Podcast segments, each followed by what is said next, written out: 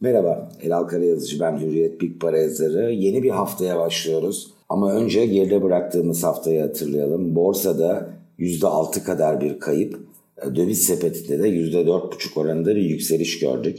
Aslında biraz daha geriye çekilip bakarsak borsa peş peşe 2 hafta sert değer kaybı yaşadı. Bu Türk lirası bazında %11, dolar bazında bakarsak %17'ye ulaştı. Yeni hafta nasıl başlıyor? Aslında geçen haftanın son işlem günü e, özellikle borsa tarafında e, belirgin bir dengelenmeye şahit olduk. E, o ritmin yansımasıyla yeni haftanın da yatay veya ılımlı pozitif başlaması daha muhtemel görünüyor. Neler yaşandı? Çok kısa özetlersek aslında döviz kurlarında hızlı bir yukarı yönlü hareket gördük. Bunun üzerine hızlı diyebileceğimiz bir şekilde Merkez Bankası ve BDDK harekete geçti. E, iki günlük bir sürede Türkiye'de evet Türkiye Cumhuriyeti Merkez Bankası'nın uyguladığı haftalık politika faizinde herhangi bir değişiklik olmadı. Ama piyasada fiili olarak işleyen çalışan faiz oranında yaklaşık 200 bas puanlık bir artışa şahit olduk. Kabaca e, çarşamba günü %7,5-7,75 civarında olan ortalama faiz oranı Türkiye'de Cuma günü 9.75'e yükselmiş oldu. Burada atılan adımlar her ne kadar dolaylı adımlar olsa da ve bunun geçici olup olmadığı belli olmasa da TL'yi destekleyici bir tarafı var. Çünkü e, belli bir yatırımcı kitlesinin haklı olarak da kaygısı kur artışının ilme kazanması e, herhangi bir şekilde enflasyonda da bir kontrolden çıkışa neden olur mu? E, enflasyon zaten tansiyon gibi. Bu kontrolden çıkacak olursa e, Türkiye'nin büyüme dinamikleri büyüme dinamikleri üzerinde sert bir hasar oluşur mu? Bu yönde bir kaygı vardı.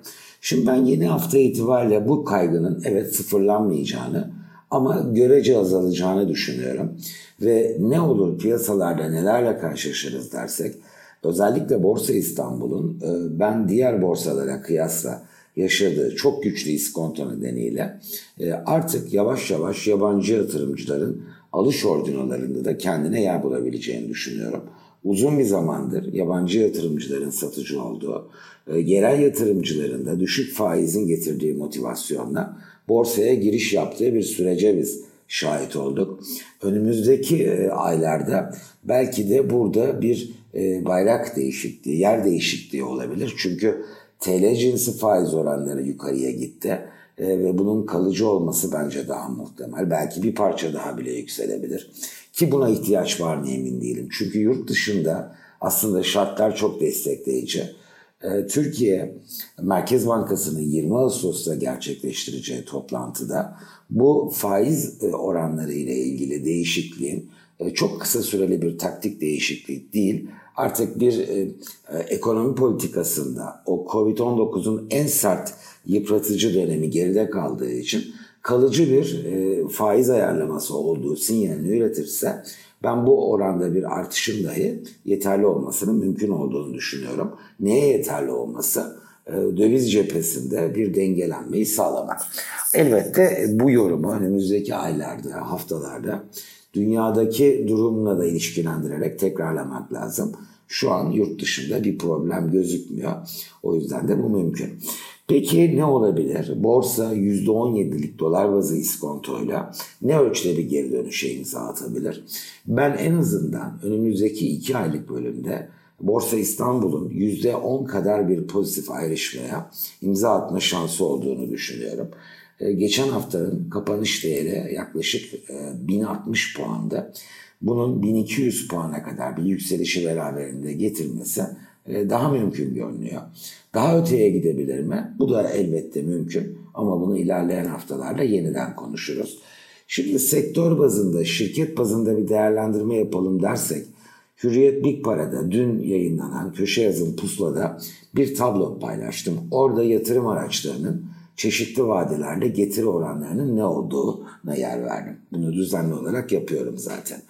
Dikkatimi çeken bir nokta şu. Buna yazıda değinemedim. Burada paylaşmak istedim.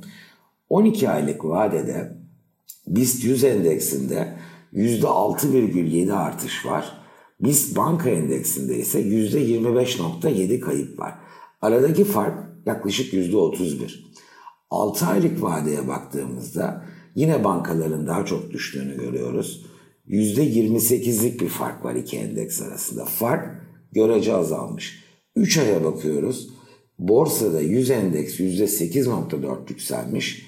BIST banka endeksi %10 aşağı gelmiş. Bu kez fark 31 değil, 28 değil, 18. Bir aylık vadede yine bankalar aleyhine %7'lik bir fark var. Son bir haftaya baktığımızda aradaki fark %2. Adeta bir senedir devam eden bankalar negatif bir fiyatlama, bankaların negatif ayrıştığı bir fiyatlamada yere düşen bir topun dengelenmesi misali aradaki makasın kapanmakta olduğunu görüyoruz. Ben gerek bu ritmik sinyalin, gerek değerlemelerdeki aşırı iskontonu, gerek ise bankaların geride bıraktığımız 6 ay yaşadığı çok keskin ayrışmada önemli bir etken olan aktif rasyosunda bir revizyon, bir yumuşama olasılığının dikkate alınarak e, sektör bazı tercihlerde e, bu cephenin önceliklendirilebileceğini düşünüyorum. E, yurt dışında bu hafta çok çok büyük bir değişiklik olacağını zannetmiyorum. Geri esnemeler olsa da bunun geçici olması, yukarı yönlü hareketler yaşansa da bunun çok büyük bir momentum kazanmasının güç olacağı bir seyir daha olası görünüyor. Daha ziyade kendi göbeğimizi kendimizin keseceğimiz ama yeni haftaya da değişen şartlar nedeniyle e, diğer borsalara kıyasla avantajlı başladığımız bir periyottayız.